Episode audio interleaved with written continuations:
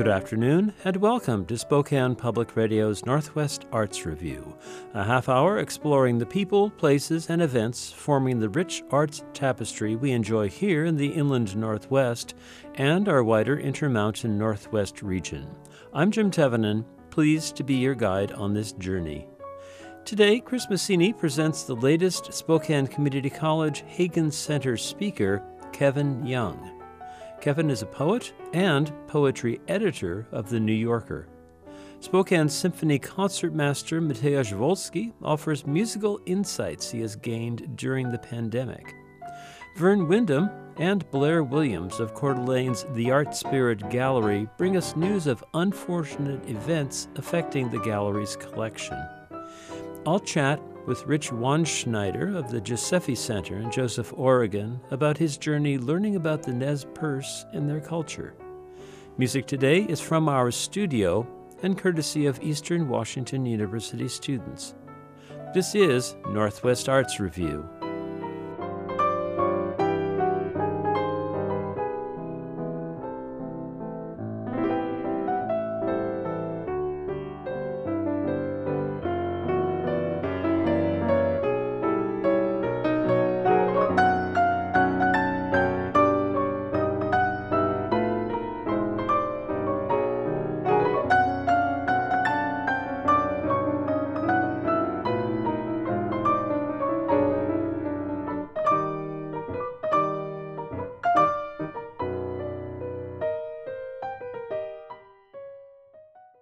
For Spokane Public Radio, I'm Chris Maccini. My guest today is Kevin Young, a poet, essayist, professor, editor, and museum director.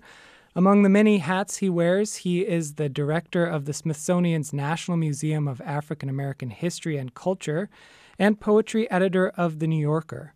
From 2016 to 2020, he served as the director of the New York Public Library's Schomburg Center for Research in Black Culture He's the author of 13 books of poetry and prose, most recently the poetry collection Brown and the nonfiction book Bunk The Rise of Hoaxes, Humbug, Plagiarists, Phonies, Postfacts, and Fake News.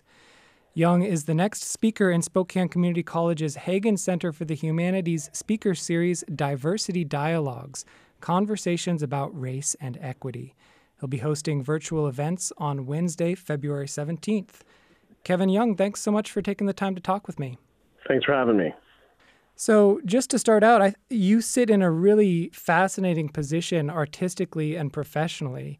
Uh, you know, I think the journey from poet to writer and editor and university professor is pretty well worn territory. But what led you into um, museum work? Uh, I was a book lover from a young age and, you know, loved libraries where I encountered a lot of books, of course.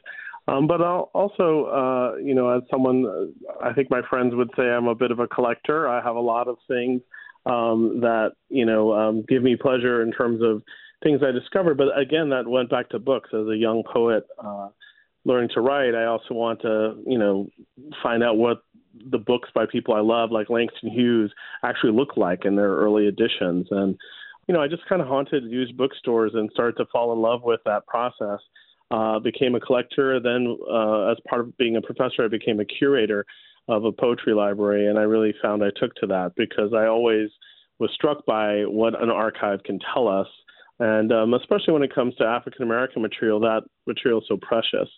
Certainly, I couldn't have done the anthologies I've done without archives, and um, you know that really fit naturally with the museum, uh, which I'm now honored to lead, which you know uh, thinks a lot about the stories that uh, are part of America, which are, are the African American stories. Um, they're so central to the American experience that I, I think it was very much a natural fit.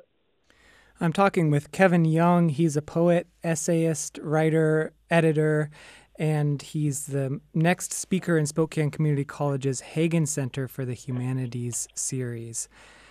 In some ways, that role of editor and curator are, are sort of similar. You're both you're telling a story using artifacts from other people or other times, whether that's poems or objects. So you you are the editor of a new anthology of African American poetry. So how does that work as an editor putting together a collection like that relate to your work as a curator of a history museum? Well, very much. I think um, the history of African American poetry uh, happens to tell the story of American history, and I really wanted, in constructing the anthology, to tell a story that interrogates each part of that title: uh, Americanness, uh, African Americanness, but also what poetry itself means. And for me, starting with Phillis Wheatley, the poet who wrote in enslavement, um, was named by the people who purchased her after the slave ship that brought her. I mean, you know, these are heavy things that she then managed to write about through and past. And that, I think, sets the tone for all of African American poetry, which is a rich tradition, nearly a quarter, or actually is a quarter millennium of uh, work. And those 250 years of what I called struggle and song I think are really important to telling the story of a people, of uh, poetry, and it felt like this was a chance to talk about this 250 year moment going from 1770 to now to think about what black poetry means, uh, what it means to the country, and you know, um, it's been exciting to see people respond to it and see it in some ways as a history book, like you said, uh, a kind of living archive, but also the ways in which they're discovering new poets and returning to old favorites. And that's very much what I wanted out of the experience and found. Uh, I was discovering as much as anything in that whole process. Yeah, which, which brings me nicely to the fact that you're you're hosting this event with Spokane Community Colleges as part of their speaker series, Diversity Dialogues, conversations about race and equity. And we've had a few speakers already. Um, Marlon James was one. Um, we had Daudi Abe from Seattle, who writes about um, hip hop, particularly in the Northwest. Um, we have Tracy K. Smith in a few weeks. So I wonder what you see as your particular role in a conversation like this. What do you hope to bring with all your breadth of background to a discussion about race and equity in, in today's society? Well, I, I think it's uh, that's a great question. I mean, for me, some of it, and I think this doing the anthology of African American poetry just helped reinforce this for me is is the ways that you know talking about blackness, uh, which isn't the only way to talk about race, but I think an important one. Um, you know, is so central to the American story and so central to how we understand ourselves. Um, and we can't sort of push it to the side or ignore it. Um, and in fact, more that it isn't just a story of pain, but also pleasure, uh, of creativity, of improvisation, of generations of not just survival, but thriving and invention. Um, that's how I experienced my childhood, and, and both my parents are from Louisiana, and and I think we're in a way I, I kind of understood it later as kind of being Im- immigrants to the American dream. You know, trying to discover and learn. Uh, even though you know my family had been in Louisiana, I think 250 years, um, and so there's that kind of mix uh, that I think is part of the story of African American history, uh, which is being part of the land but not always recognized as even citizens. And so that kind of complexity of, of experience, I think, is one thing I'd want to help folks understand. Um, but I'd also like to talk about the ways that improvisation and pleasure and you know the food I grew up eating and the the stories I told uh, and heard um, and the stories I tell now are all related. Um, and so how do you, it isn't just the history we've been given, but also the history we make. Um, and I think there's a chance for us all together to talk about the future we're going to make uh, and the ways that we can understand that history as as important to talking about questions of race and equity and justice and also of making you know i i think above all uh, I like to make things, and I like to understand those who made their way in the world. And um, both, I think, have been enhanced for me by understanding history uh, and understanding Black culture and understanding each other. My guest has been Kevin Young, poet, author, editor, museum director, and host of upcoming virtual events on Wednesday, February 17th with Spokane Community College's Hagen Center Speaker Series, as part of their Diversity Dialogues Conversations about Race and Equity, for which Spokane Public Radio is a media partner. You can find more information about those events on our website, SpokanePublicRadio.org, under the Events tab. Kevin Young, thank you so much for taking the time to talk to me. It's been a real pleasure. Thanks for having me.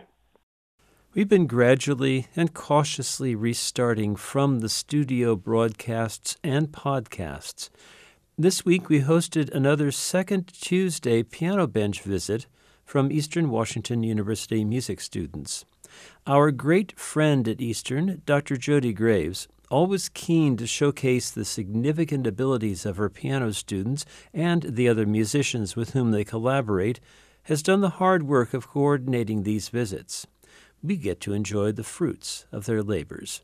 Case in point, this excerpt from Junior Christian Skok's performance of Claude Debussy's Ondine.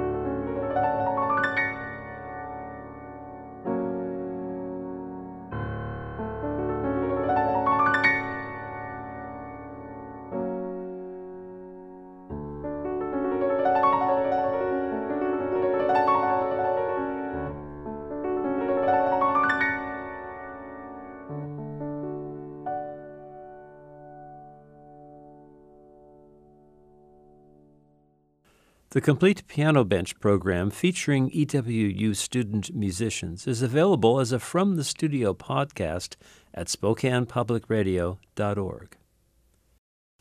Joseph, Oregon, in the Wallowa Valley, where you can hear us at FM 89.3, is in the heart of Nez Perce country.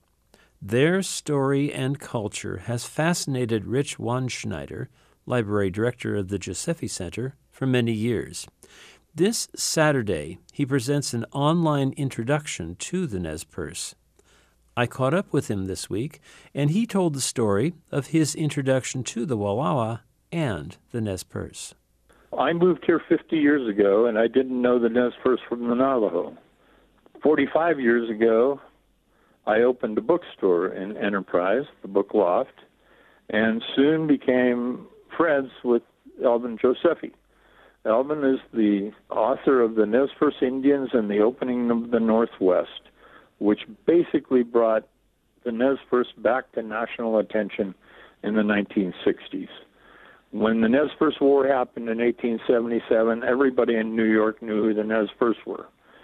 But they had been forgotten, like Indians across the country.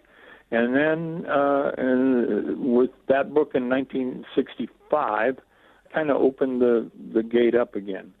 So I hung out with Alvin. Alvin helped me start Fish Trap. We invited Indians uh, writers to Fish Trap. I met a lot of Nez Perce people then.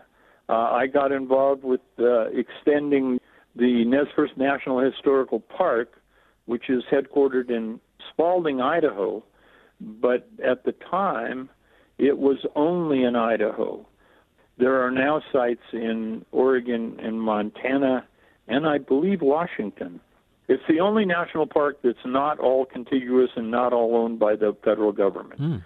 There are state sites, there are county sites across where the Nez Perce Trail went on their retreat up to almost to Canada. So anyway, I got involved with that. It took a push to get that extension of the of the national park, and I just gradually kept getting more and more of the Nez story. About 30 years ago, there was a, a Nez Cayuse man living here, and he and a local school teacher started doing a little powwow in Wallowa. That little powwow became what is now the Wallowa Nez Perce Homeland Project. Uh, I'm on that board still. We own 320 acres, have a new longhouse, a dance arbor, uh, camping spots, and it's in the town of Wallowa. So again, working more and more with Nez Perce. And then when Alvin passed away, basically left me all of his books. Hmm. And so uh, I thought I had a collection of books, and what I found out is I had a mission. My mission was to keep the Nez Perce story alive and to keep trying to facilitate Indians telling their own stories, especially in Nez Perce, but other Indians too. That's what Alvin's life was devoted to after he found the Nez Perce story. So I just have become what I've become by talking to people and reading and trying to keep up with it. There's a tremendous amount of literature on the Nez Perce. There's a new book or two every month, it seems, on the Nez Perce. Everybody that comes across the Nez Perce story finds some way to relate it to their own lives or their own stories. One of the recent books is called Thunder in the Mountains, written by a Civil War historian at Vanderbilt University who sees the Nez Perce War as the final stage in the Civil War and the failure of Reconstruction. Uh, he's, it's a dual biography of General Howard and Chief Joseph. General Howard was a Civil War general, was later the head of the Freedmen's Bureau and the guy who started Howard University in Washington, D.C. Anyway, that man saw the Nez Perce story. I just had a call uh, from a woman who has a an adopted son who is Modoc Indian, and he's only in seventh grade, but he's really interested in his heritage and other, and he wants to take this Nez Perce history class. I said, sure. Hmm. and he doesn't have to pay. So anyway, I've learned more from Allen Pinkham Sr. and Cy Wilkinson and a dozen other elders up at Lapwai and elders at Colville and elders over at uh, on the Umatilla Reservation. The Nez Perce are now scattered on three reservations: the Colville in Washington, the um, Nez Perce Reservation in Idaho, and the Umatilla Reservation in Oregon. The Washington Nez Perce uh, Col- at Colville, that's primarily the Joseph Band, who weren't allowed to return to Oregon after the war, and uh, still considered themselves to be exiled. So it's a fascinating story, and that's what I want to do with the story. Again, as I said, I'm not a historical expert, but we'll talk about what the Northwest looked like pre contact, and we'll go through then the stages of white contact, the, the diseases, the fur trade, the missionaries, the settlers, the farmers, the loggers, and then after the return of the Nez Perce, what's the situation? Where are the where are the Nez Perce today? we'll we'll spend a little bit of time on the war, but not a great deal of time. Mm-hmm. There are 122 books on the war, I think. Wow. well, I, I, might be exaggerating a little bit there, but it seems like there's, uh, you know, always a new one. So those who are interested, who might want to partake of this class, how would they go about that? Go to the website josephy.org, and Josephy is just Joseph with a Y. Rich Wandschneider's presentation is this Saturday from 9:30 to 12:30 Pacific. Details available at josephy.org. Spokane Symphony concertmaster Mateusz Wolski returned to KPBX this week to talk about his virtual Valentine's Day performance with pianist Archie Chen. Our conversation, naturally, included the pandemic its effect on Mateusz's musical life, and how he and fellow musicians have been able to adapt. Actually, we have been doing um, quite a few recording projects with the orchestra, or I did some recording projects also for uh, the KSPS um, TV station. So, kind of occupying yourself with, um, you know, trying to figure out how can I go somewhere uh, where I can be uh, safely distanced and separated from from the tech crew and and and do and play some music, and actually, you know, um, some magical things happened recently because I actually recorded with my colleagues from the Spokane Symphony a clarinet quintet, and uh, we were able to to get on the Fox stage you know, kind of sit really, really far away from each other, uh, which makes uh, playing chamber music very, very challenging. You know, you don't realize how much you rely on your kind of senses that pick up somebody's subtle, subtle breath to line things up together, or with the corner of your eye, you can see the movement. Now you're masked, and you, some of your colleagues sit, sit, like 18 feet from you. Mm-hmm. So, so all of a sudden, we you're just uh, in a very, very different uh, environment, so to speak. It's hard to hear. You know, I mean, it's uh, it, it's like I feel like all of us that are doing this kind of projects, we are leveling up our new skills because um, on one hand you have this whole idea that yeah you cannot really hear, you cannot really see your your, your friends the the, normal, the way you normally would. Then on top of that you add the whole pressure of okay I'm not really playing a performance, I'm playing something that is caught on tape and whatever imperfections might make it there, it stays there forever. And to shake that feeling, uh, it's really challenging. It takes practice because you know we all love we play music to be in a moment, uh, and and when you're very self-aware, it's it's it's hard to do. And so it, it takes. I would say it probably takes about 20 minutes. That's my science at this point. If I'm in a session for about 20 minutes, and starting to play, you know, roughly in that time, I start to forget that there's all this, you know, recording, and actually I start mm-hmm. to play music. But that is, uh, but that that's really challenging. Again, the, the orchestra is slowly starting to come out of the hibernation, and and we do uh, projects where we kind of test what we can do, how we can space and distance. You know, the the other challenges is that um, there's very limited time that we can actually be on stage to rehearse or record. Uh, our typical uh, rehearsal, just to give you an example, in the past would be we get on the stage and for an hour and 15 minutes we can uh, rehearse. And then if, if we play a concert, I think we can go like 90 minutes if there's a very long piece.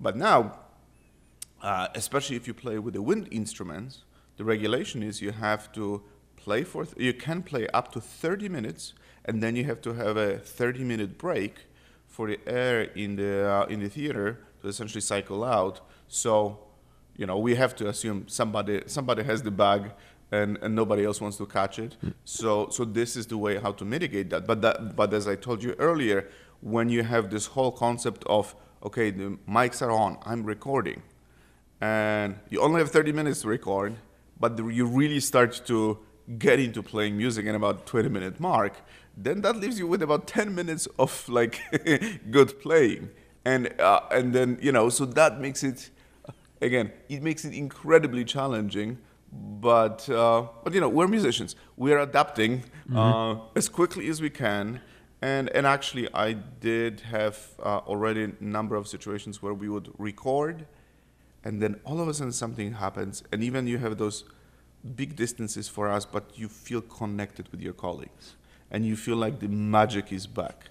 And, and, and that feeling, uh, yeah, it's something that, you know, I've been missing so, so much. I, I didn't realize I was talking with my wife um, the other day that, you know, there is a routine of going to the, uh, to the Fox and playing a concert and getting this tremendous uh, shot of adrenaline before the performance, and then when you do a good job, there's this high that that you do, and and, you, and I'm conditioned f- with that for you know last 20 years or so, like pretty much every weekend experience that, and you, when you take it away from me, you know I'm milling around the house doing house projects and stuff, and I feel like something is just missing. It's it's not there, and I'm like, what is it? You know, like the world is off. Besides all the obvious stuff.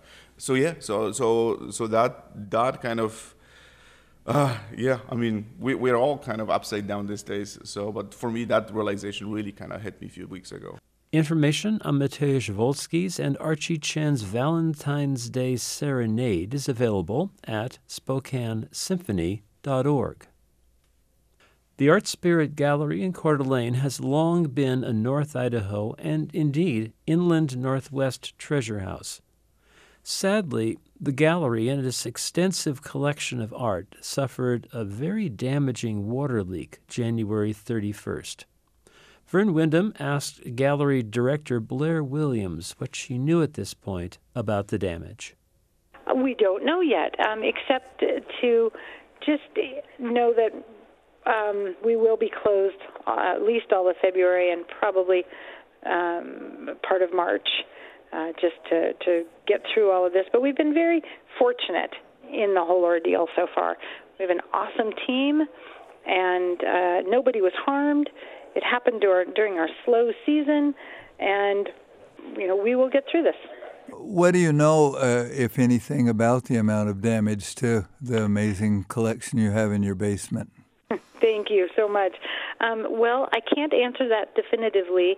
Uh, just this morning at 8 a.m., we have begun working with an awesome team out of um, Oregon that's been hired by the insurance company to begin assessment. And they are literally, we have close to 2,000 works, and probably 1,700 pieces of, those were in the basement at the time. And uh, so they are just painstakingly going through them all and those that uh, have damage, they are cataloging it, and I hope to have a, a fuller answer to that by the end of this week. And in, in the meantime, you at least have something up in Spokane. Yeah, you know, I mean, again, one of those wonderful blessings. This is our seventh year in a row, or possibly our eighth, actually, that we ha- have always hung a show for Barrister the month of February. And so when this all happened, we you know, of course, we're preparing to hang our new February show, probably day two, day three, when we realized the extent of the damage and realized that we would not be able to be open in February, we said, aha, we'll just move our February show, I suppose, to Barrister. So, again, another blessing, you know, we're kind of not having to miss a beat in that sense we'll have to wait and see how March comes out. sure, of course. Wow, well, what a what what an amazing thing, and what a difficult thing. But you're at least sounding like you're bearing up okay under it. Thank you, thank you. You know, you get two choices, right? so we've got our head down and our heart full, is what we're saying.